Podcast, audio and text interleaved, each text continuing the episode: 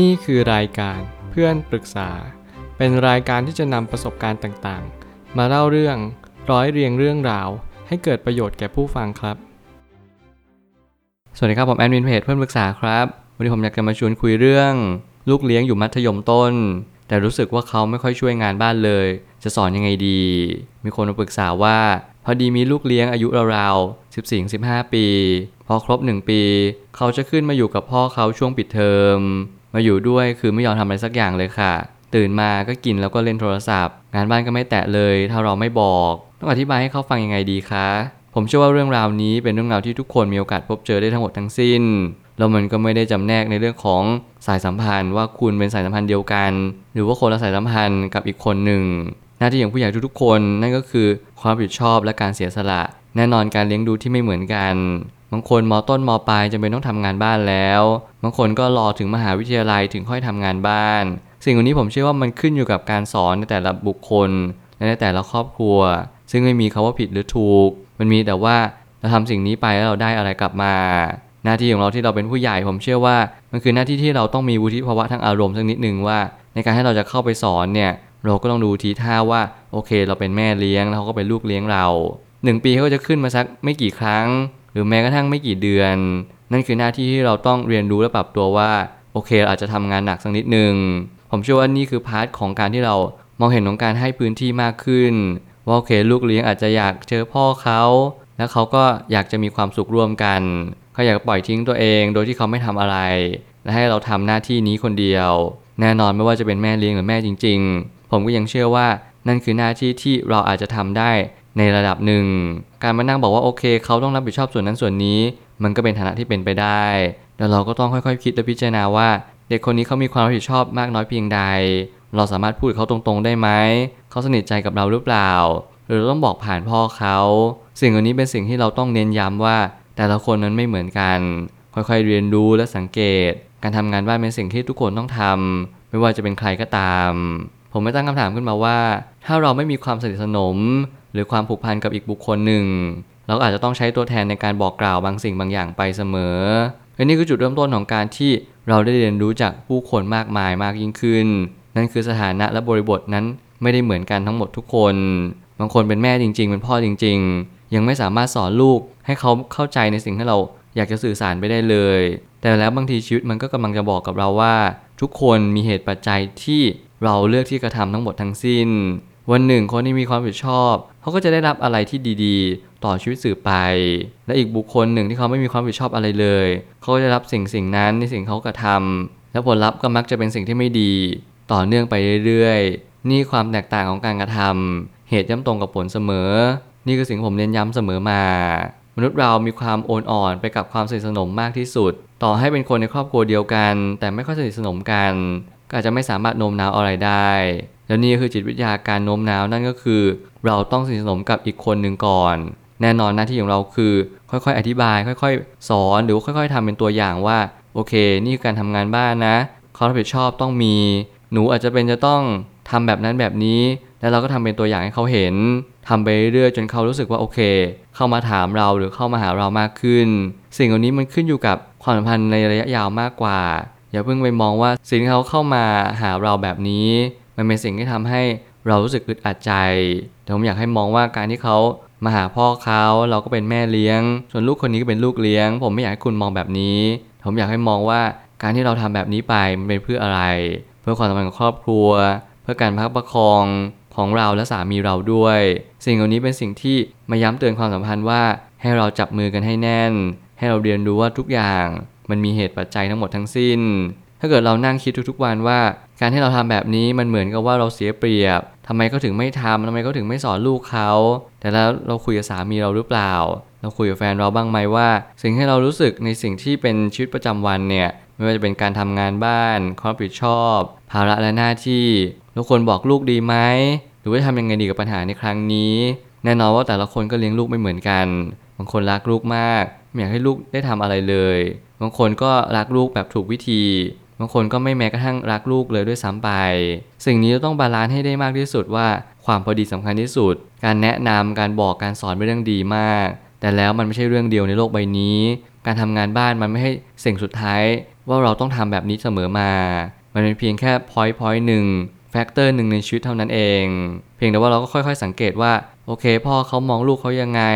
แล้วตัวลูกเองเขาเป็นคนยังไงจริง ๆ มันก็ช่วยให้เราเข้าหาเขาได้มากขึ้น ถ้าเราสังเกตกันให้ดีๆ เด็กบางคนจะมีความรับผิดชอบในส่วนของตัวเอง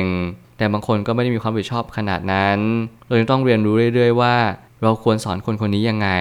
เมื่อเราเรียนรู้เรื่องความสัมพันธ์เมื่อเราสนิทสนมกับคนคนหนึ่ง หรือเมื่อเราไม่เรียนรู้อะไรเลย รวมถึงไม่มีความสนิทสนมอะไรทั้งนั้น การจะไปบอกสอนมันก็เป็นเรื่องยากหรือเรื่องง่าย ที่ลดหลั่นกันไป หน้าที่ของทุกๆ คนก็คือเรียนรู้เข้าใจและตระหนักว่าสิ่งที่เราพบเจอคืออะไร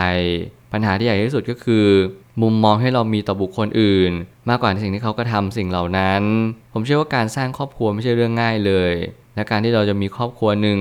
มันเต็มไปด้วยภาระและความรับผิดชอบ มันคือคำถามให้เราต้องย้อนกลับมาถามว่า เราพร้อมจริงหรือเปล่าที่เราจะเสียสละ และเราพร้อมจริงหรือเปล่าที่เราจะเข้าใจอีกบุคคลหนึ่ง ไม่ว่าเขาจะเป็นอะไรมา สิ่งหนึ่งที่หลาย ๆ ครอบครัวนั้นมีการแบ่งแยกมากก็คือนี่ลูกฉันนี่ลูกเธอนี่ของเธอนี่ของฉัน สิ่งเหล่านี้มันเกิดความวุ่นวาย อย่างมหาศาลบางคนของคนอื่นไม่สนใจเลย สนใจแต่ของตัวเองบางคนก็สนใจแต่ของคนอื่น แล้วไม่สนใจของตัวเองเลยด้วยซ้ำไป สิ่งอันนี้กลับกลายเป็นสิ่งที่เป็นปัญหาอย่างยิ่งในสังคม